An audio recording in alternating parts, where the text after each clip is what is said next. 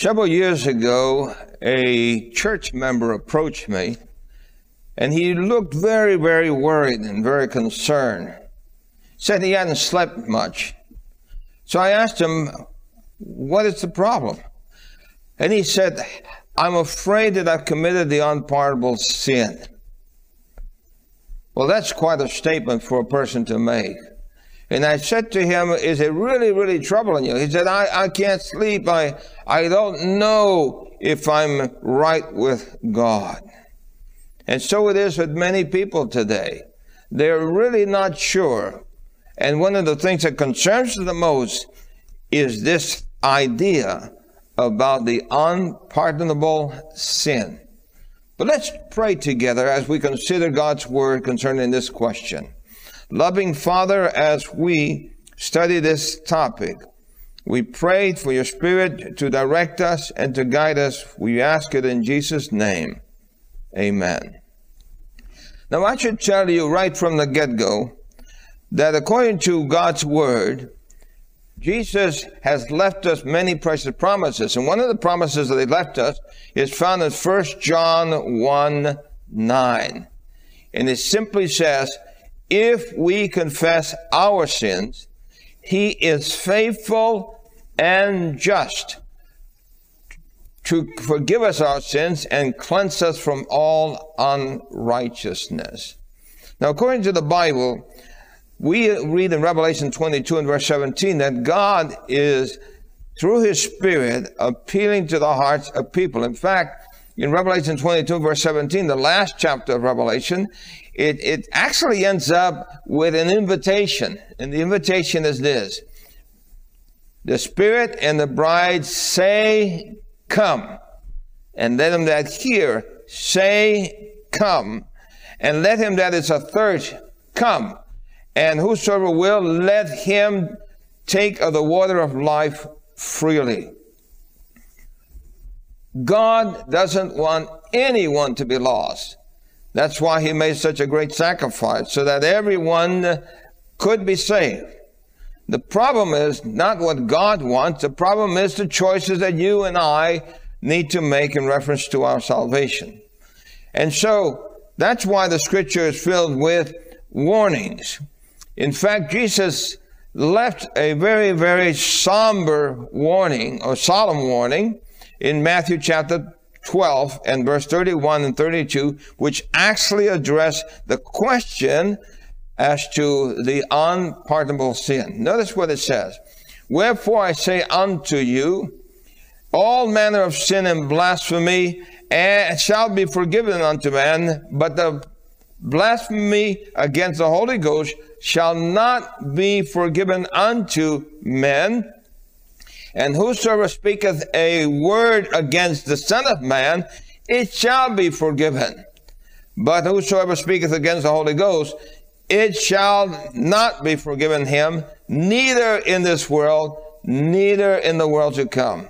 Now, obviously, that is a very strong, strong incentive for any one of us to take seriously what Jesus is admonishing. Now, I want you to notice something important here before I go on. Some people assume that the Spirit is Jesus or a part of Jesus. But this verse does not support that idea. This verse supports the idea that they're two separate entities or two separate uh, beings. Because it says, you can uh, speak against me, Jesus speaking, and it shall be forgiven you. But if you speak against the Holy Spirit, it shall not be forgiven you. Obviously, then, if it's the Spirit is the Spirit of Christ and it is just another form of Christ, then he's double talking.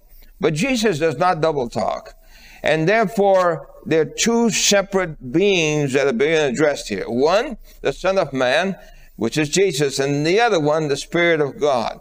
And so I think it's important for us to make a separation. Now, in reference to sin, some people think that the unpardonable sin is, is killing. But we know that Moses murdered the Egyptian. We also know that Paul killed many Christians. And yet, both were forgiven and both found salvation. Some people think it's adultery. But we know that even with the terrible outcome of adultery that divides homes and destroys the lives of so many, yet we know that David committed adultery, and yet we understand that David still found peace with God after his adultery. Some people think it's the terrible cursing of God. I've known people who have said, I've just cursed God. I cursed God. And can a person be forgiven for that? The question that, or the answer to that question is simply this. The Apostle Peter, in uh, that moment when he was being tested by the people in that evening when Christ was being tried, and Peter was had snuck in to try to witness what was going on, they began to say to him that he was one of those. And he forgot that Jesus had told him that he would deny Christ three times before the crow would, uh, the rooster would crow twice. What's amazing about that is this, that in order for Peter to put a distance between him and Christ, what he did was he began to use language that was not appropriate, cursing. And as he began to use foul language to give evidence that he had nothing to do with Christ, the rooster then crowed and it reminded Peter of what Jesus had said. And Peter went out and wept. We know that Peter was forgiven because later on, Peter became one of the great apostles to the, what is called the circumcised, to the Jews. And so it's not killing, it's not adultery, nor is it cursing.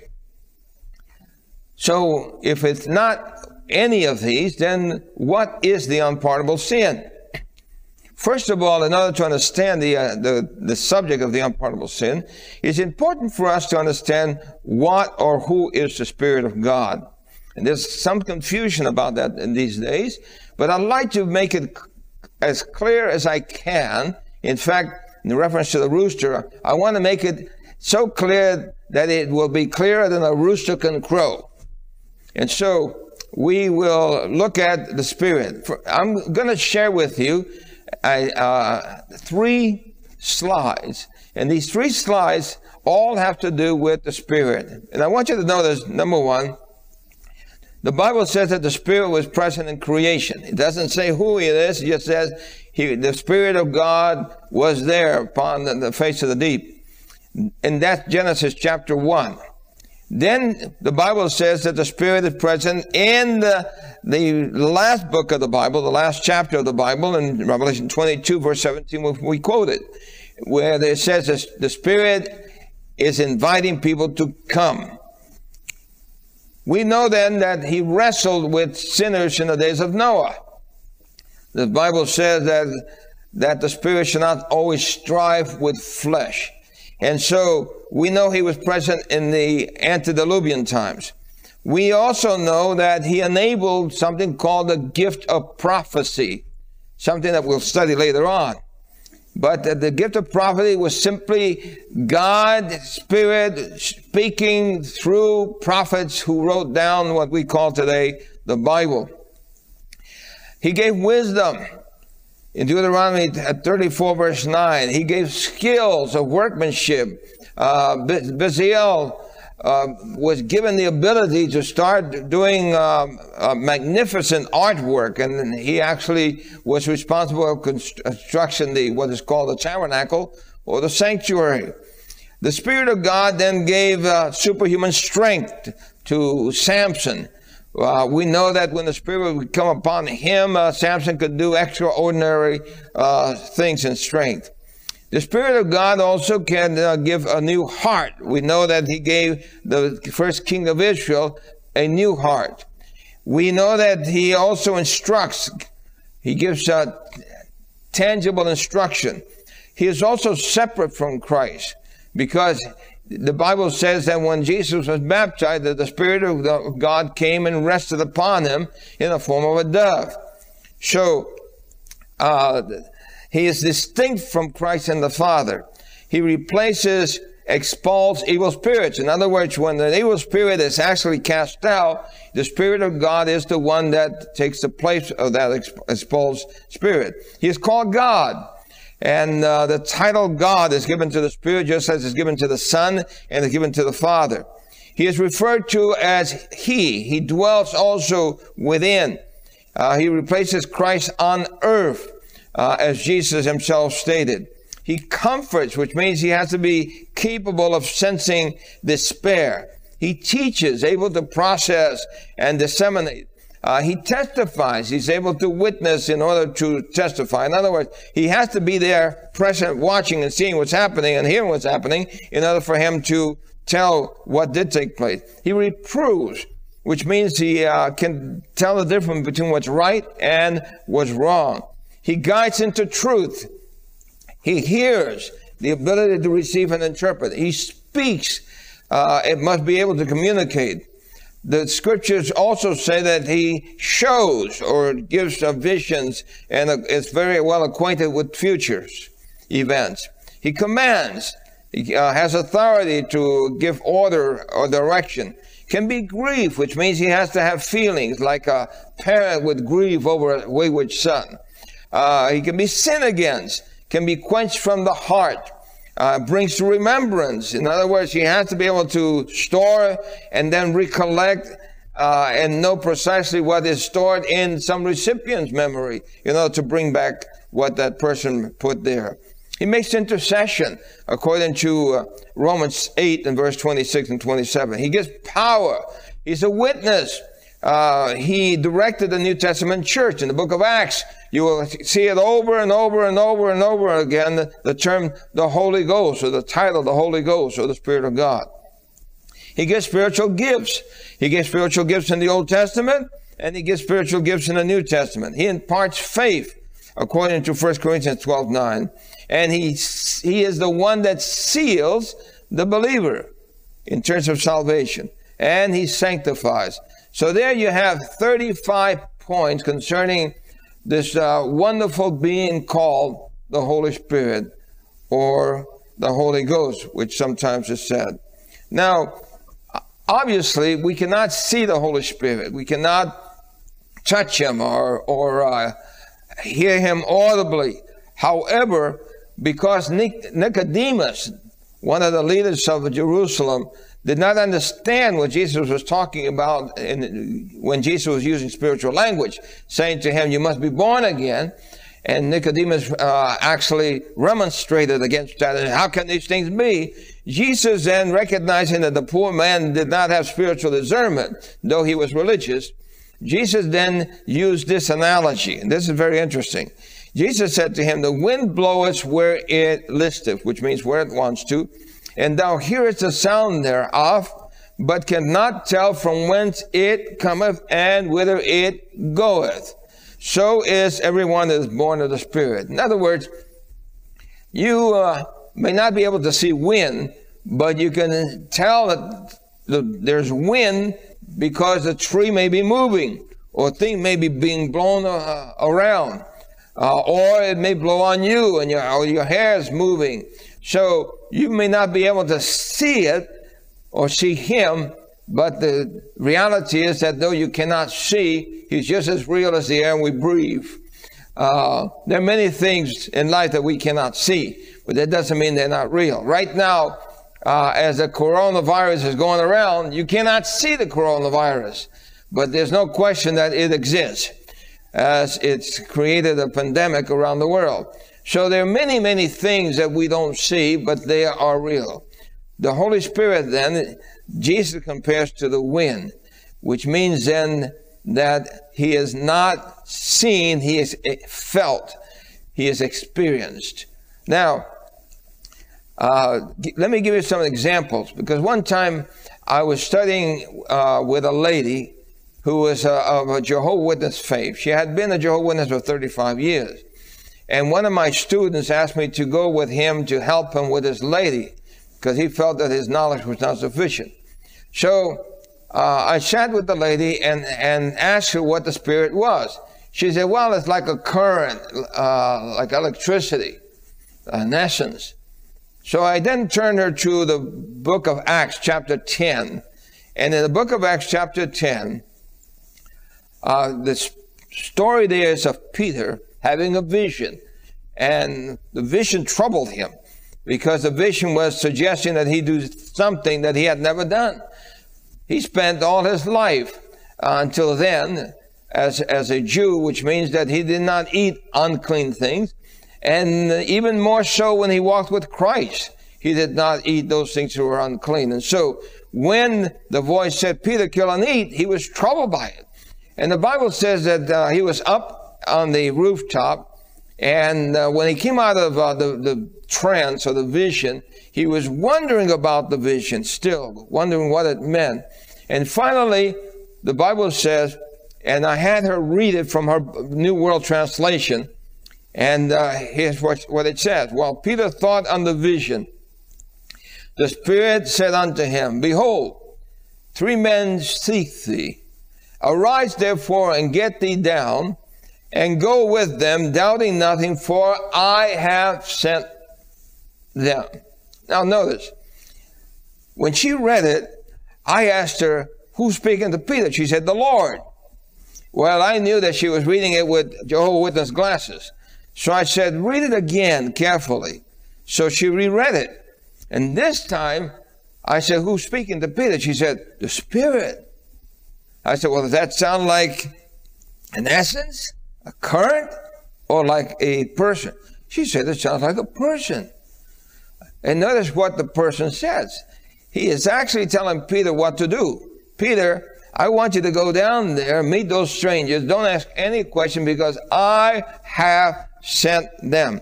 Now, the word I suggests then that this is the person speaking, not some essence or current.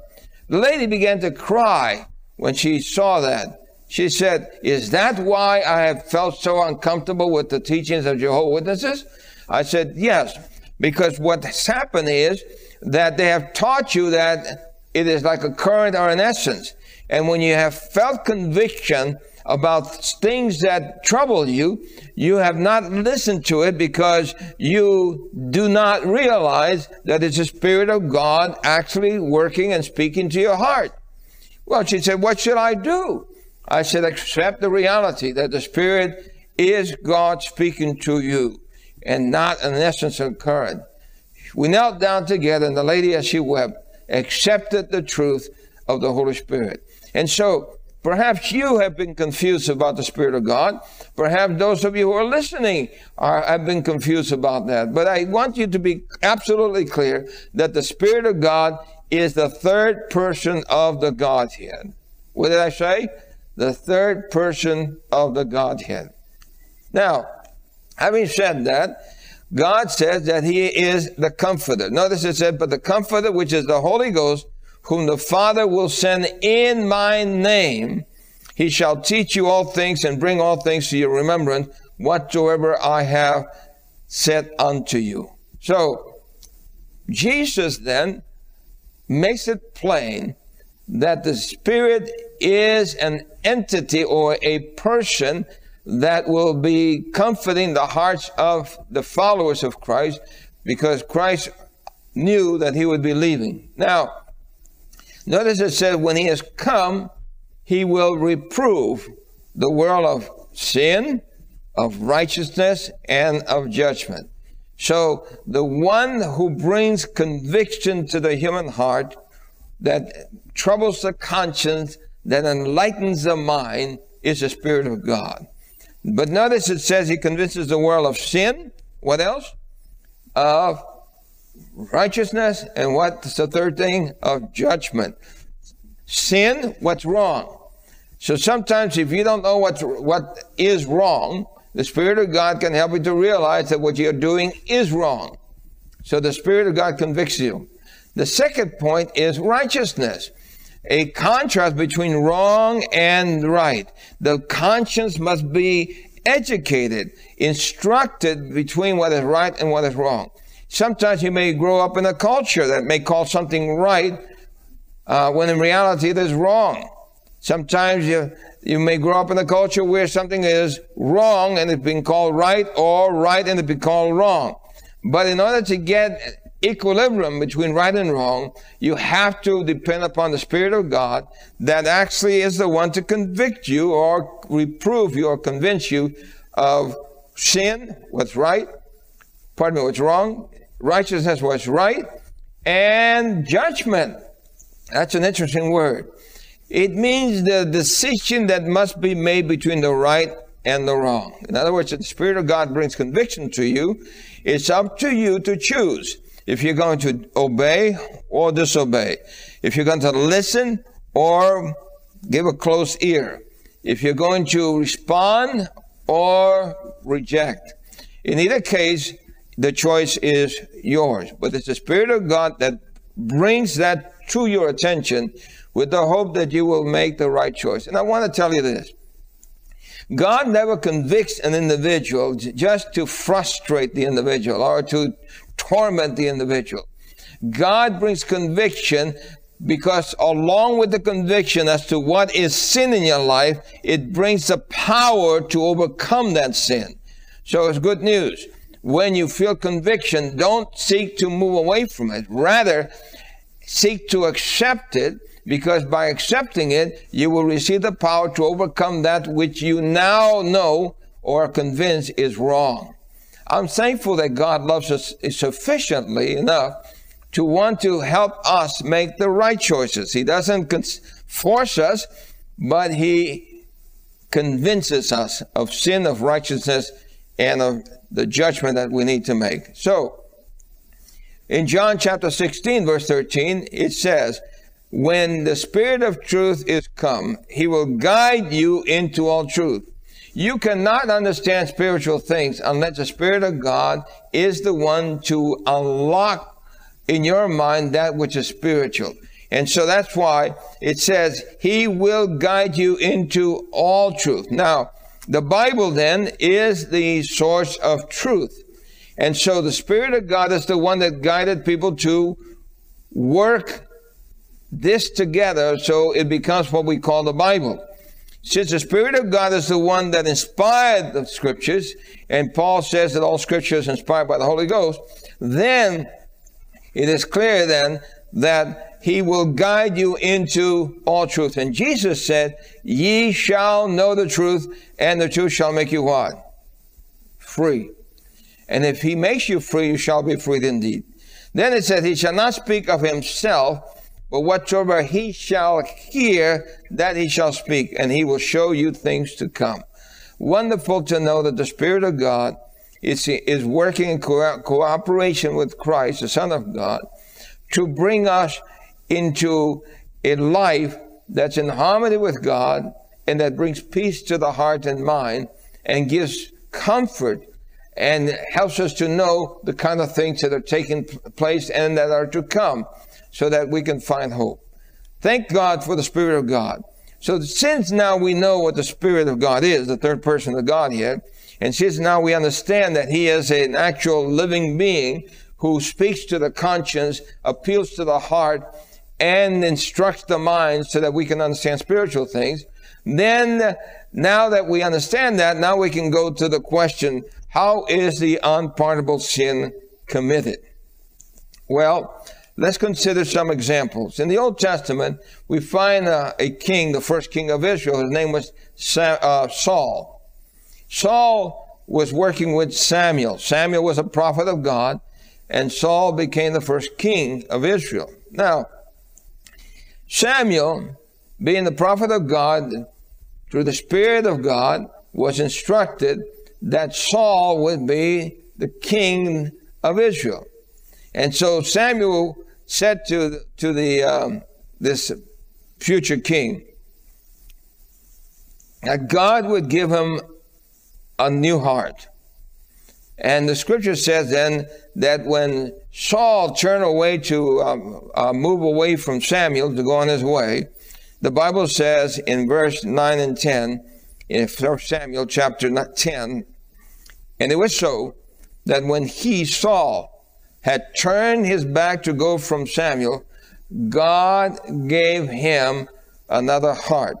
And all those signs came to pass that day. And when they came thither to the hill, behold, a company of prophets met him.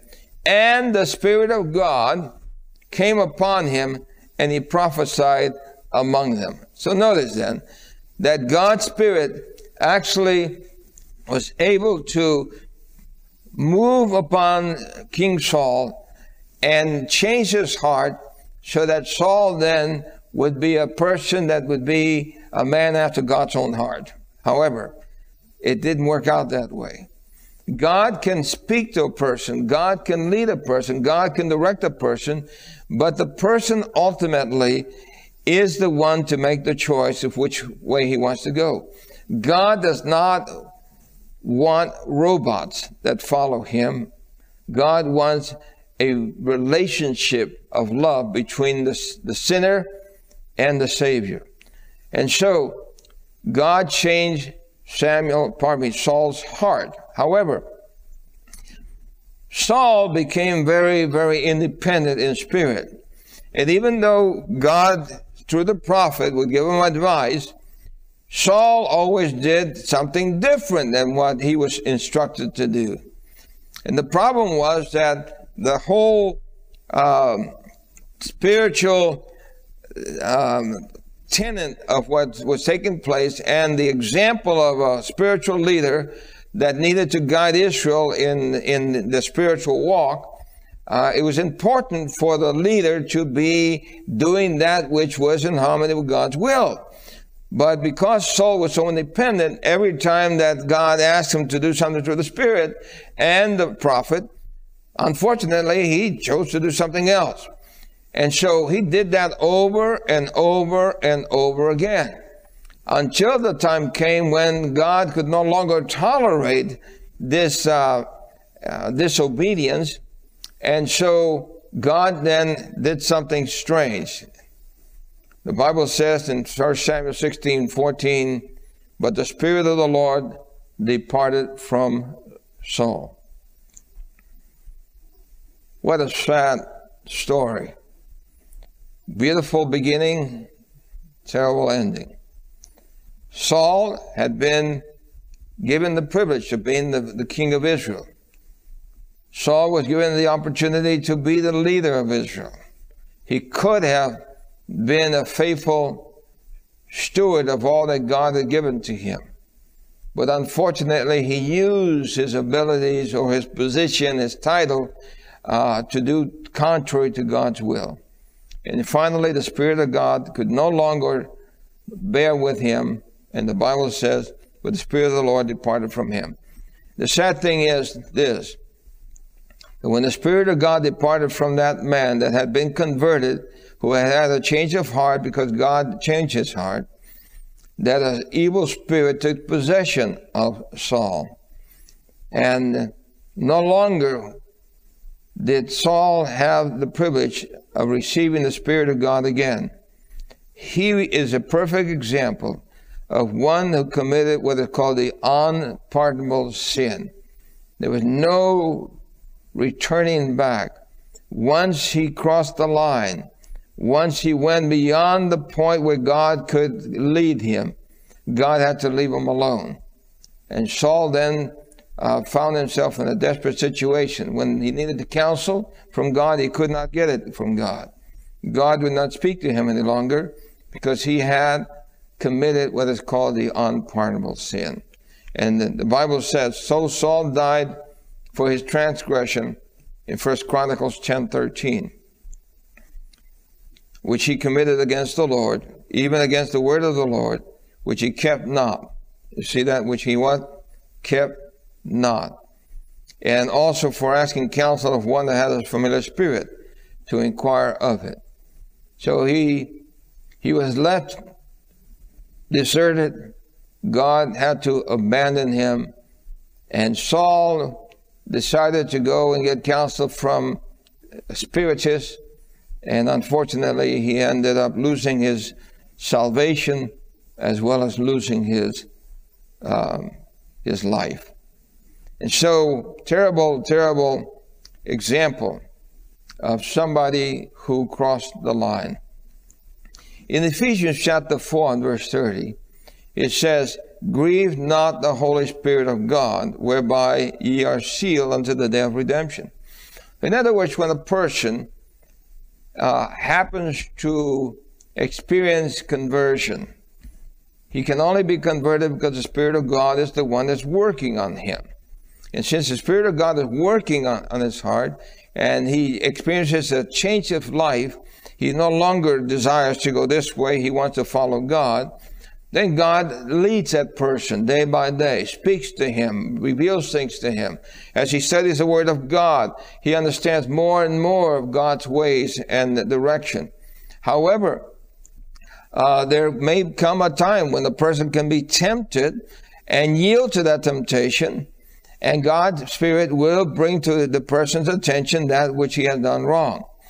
Now, the person can decide to change or can decide to um, harden himself against that which the Lord is trying to impress upon him. And that's what happened with Pharaoh, the um, uh, king of Egypt. If you remember, the Spirit of God through Moses was working on Pharaoh.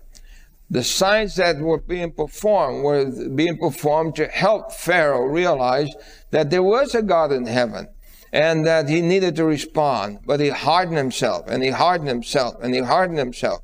He kept on re- resisting, resisting, resisting until he got to the place when he saw that he couldn't fight against God anymore, but he never actually yielded to God. He just simply decided, okay, you beat me, uh, get out of here and take your people out of Egypt. However, his heart was not changed. He could not change his own heart. It's something that God's Spirit had to do.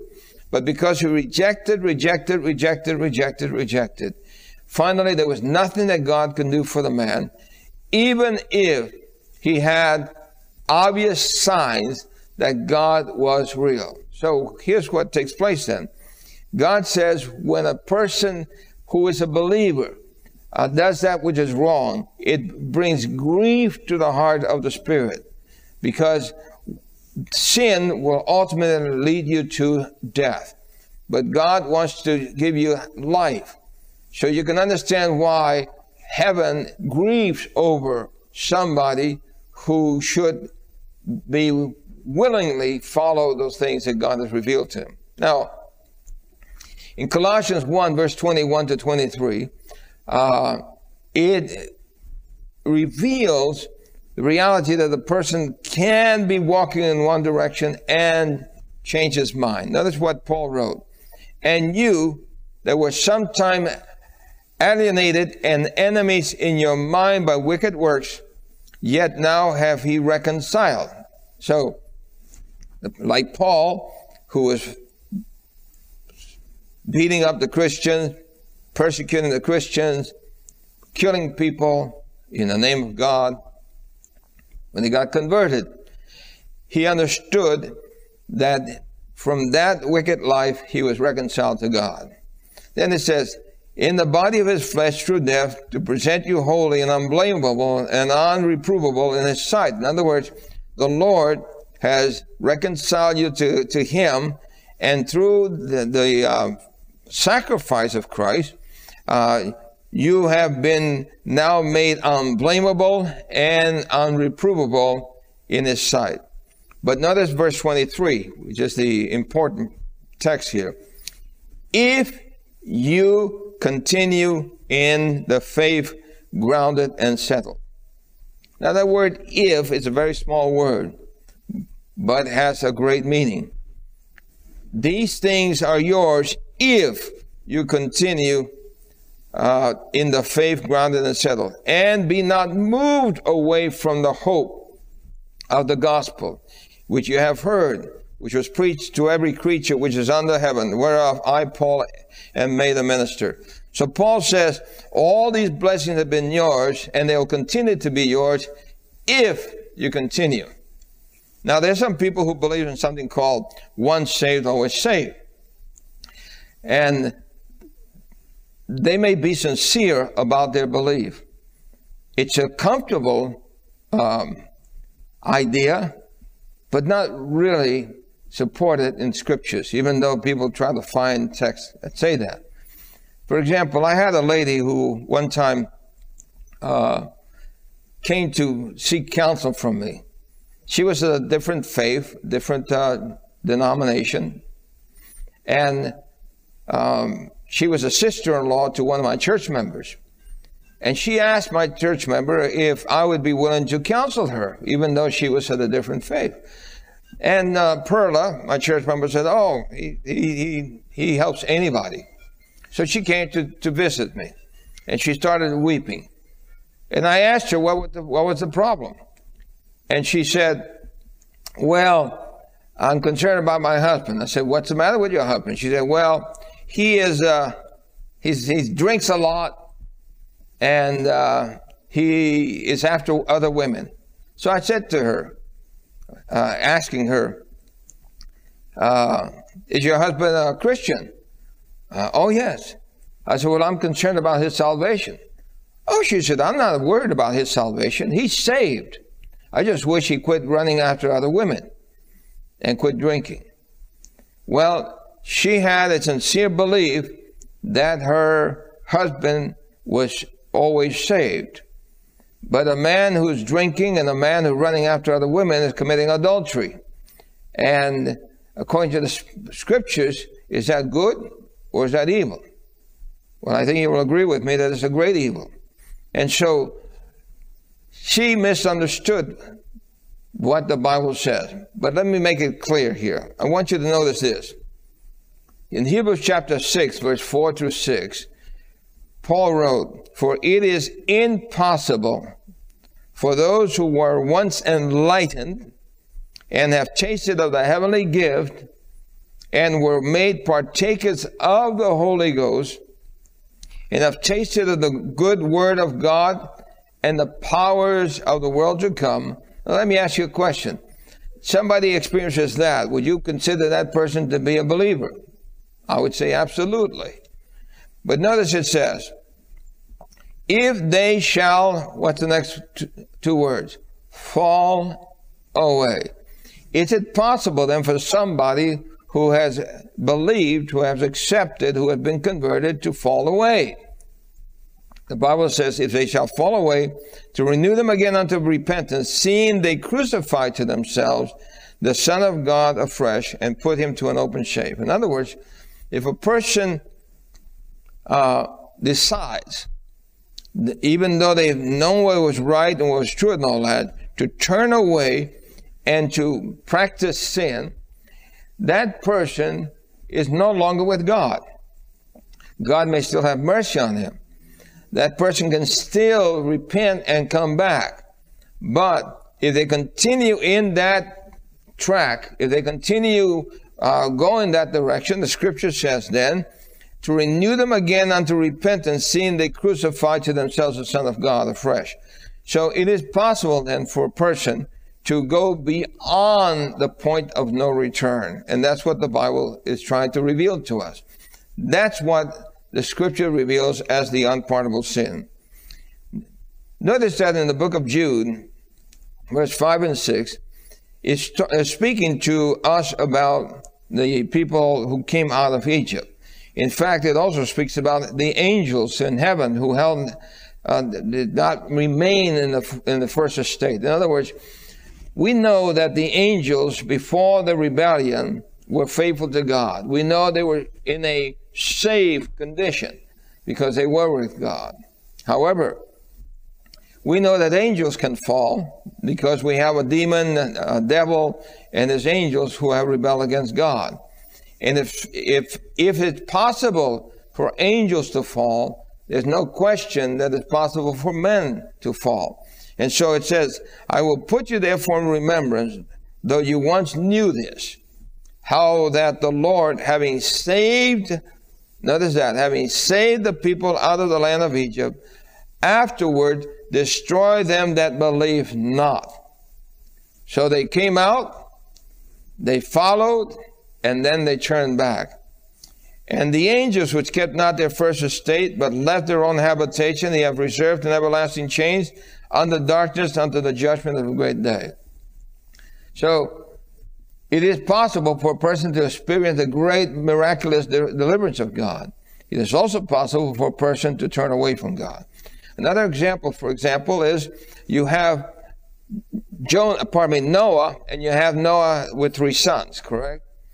But we know that after the terrible uh, flood that destroyed the world, we know that after the great deliverance that God made for Noah, who was it that rebelled against the light that he had?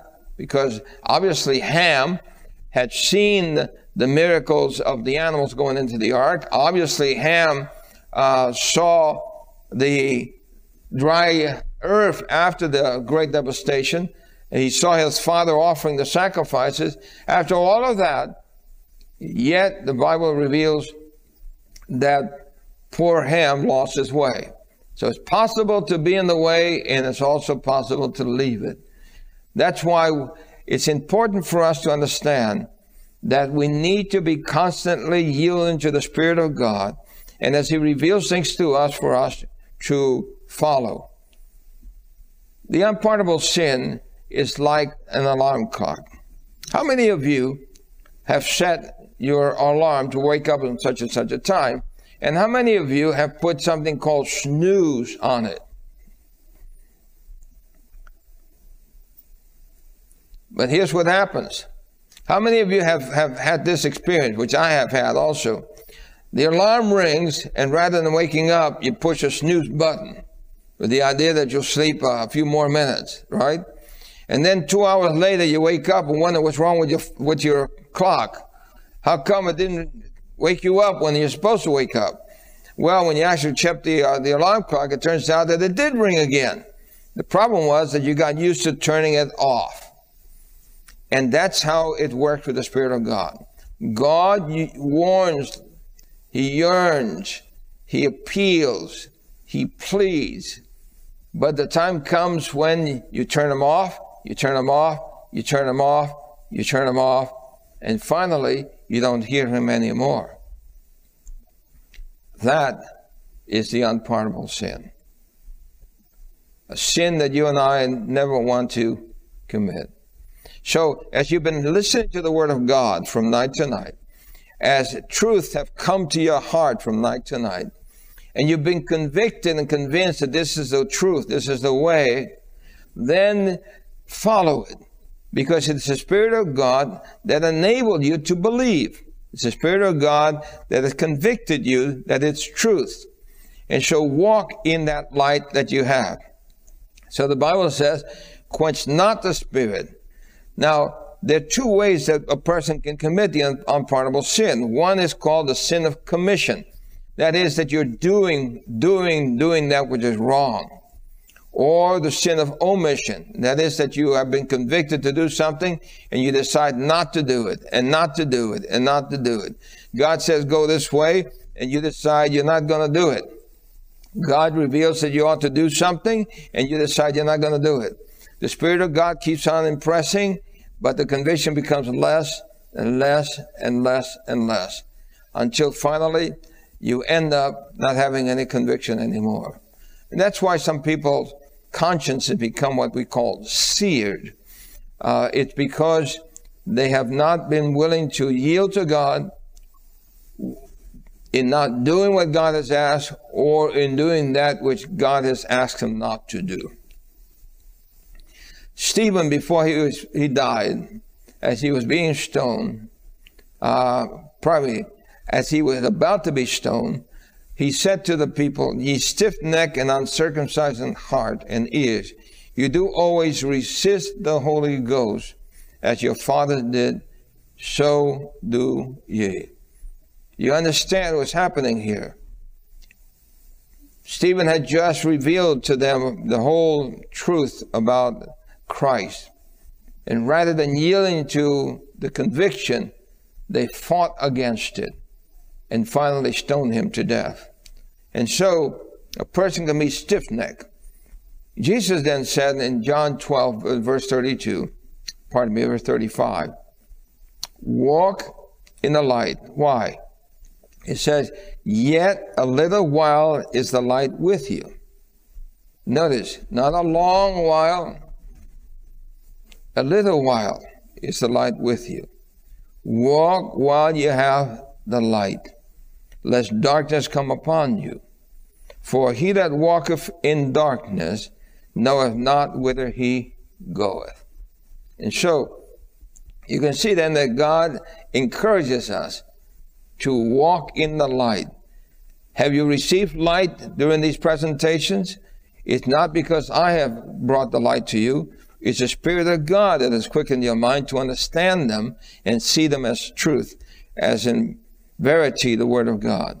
So, God's Spirit delights in guiding. God's Spirit delights in teaching. And He rejoices when you and I respond and yield to that which has been brought to us. And we experience joy as well. At first, there's conviction which brings sorrow, but, but it says godly sorrow uh, bringeth about a repentance that you don't have to repent of. Wonderful to know that God is willing to work with us. But listen, it's important then to acknowledge when we do sin. Because the Bible says, He that covereth his sins shall not prosper. But whoso confesseth his sins shall, and forsaketh them shall have mercy. Do you see that? Shall have what? Mercy. In the book of James, chapter 4, 17, it says, Therefore to him that knoweth to do good and doeth it not, to him it is sin.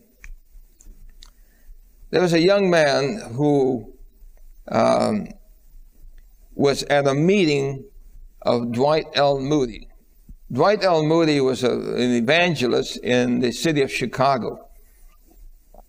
And this particular night, as he was preaching, he noticed that there was a certain young man in the audience who was being moved by the Spirit of God. And by the way, once you become acquainted with how the Spirit of God works, uh, you can watch in an audience and tell whether or not somebody is being spoken to by the Spirit of the Lord or not whether or not con- there's conviction that's awakening in that person.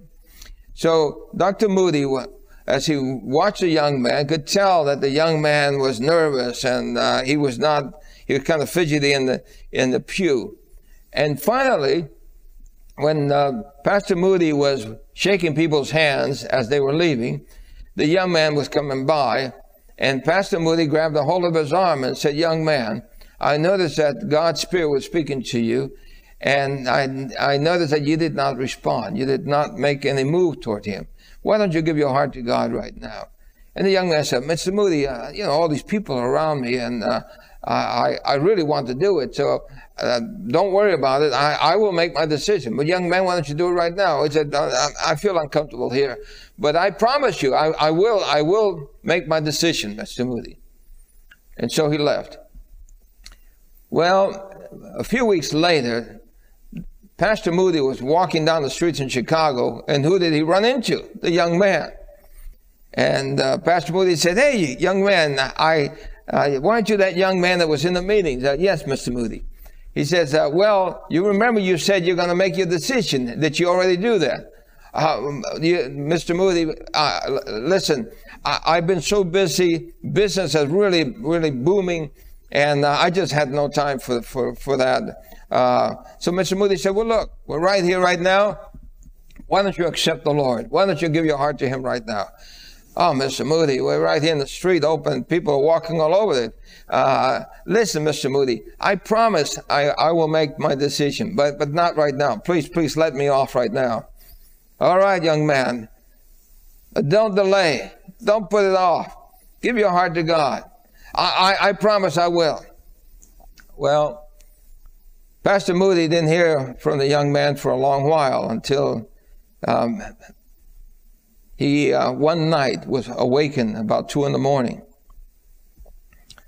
Somebody knocked on his door and said, Mr. Moody, come quickly. Uh, there's a family that's anxious for you to come to the uh, deathbed of, of a person. And so, and, and they, they are really, really anxious for you to come to see if you could bring, is that young man that you talked to? He's dying? Yes, and the family are requesting that you come quick. So Mr. Moody got dressed and um, they went over to the shore. There was a, little boat waiting there because a young man owned an island right off the, the, the um, in the lake there. So they took him to the uh, island They rushed him to the house, and there, Pastor Moody uh, saw the young man. And as the young man is there uh, with his eyes closed, Mr. Moody immediately came close to the young man and began to kind of try to move him. And it's Pastor Moody, it's Pastor Moody. No response. Young man, give your heart to God. No response. And so he then talked to him in his ear. Young man, have you given your heart to God? Give your heart to God now. No response. And then he saw the young man's lips moving. And so he put his ear close to the young man's mouth. And the young man was quoting Jeremiah 8 and verse 20. And here's what it says The harvest is past, the summer is ended, and I am not saved. Terrible words, the last words from somebody who could have anchored himself in salvation. What about you? Have you heard the voice of God speaking to you? Has the Lord revealed something to you? Have you recognized these presentations as being straight from the Bible? And you've been convicted. And yet you're thinking that, well, I can't do this right now because or I, I, if I do this, I'll lose out on that. Our friend, listen, there's nothing more important than your salvation. I was speaking to a businessman and I was trying to encourage him to give his heart to the Lord. And he began to tell me all of the reasons why he couldn't. And then I asked him the question Sir, I want to ask you a question. What is more important to you, your business or your salvation? I saw a tear come to his eye and say, My salvation. Friends, there's nothing more important than your salvation. God's Spirit has been speaking to you. Why not yield to Him now? Why not say, Lord, take control of me? Help me to yield to you and to accept you. Will you do that just now? Let's pray. Loving Father, you know how hard it is for us to yield to you, especially when self is in the way. But we pray, Father, that you'll give the victory to those who are hearing and that they will yield to you and allow your Spirit not only to sanctify them, but to seal them for eternity. We pray it in Jesus' name. Amen.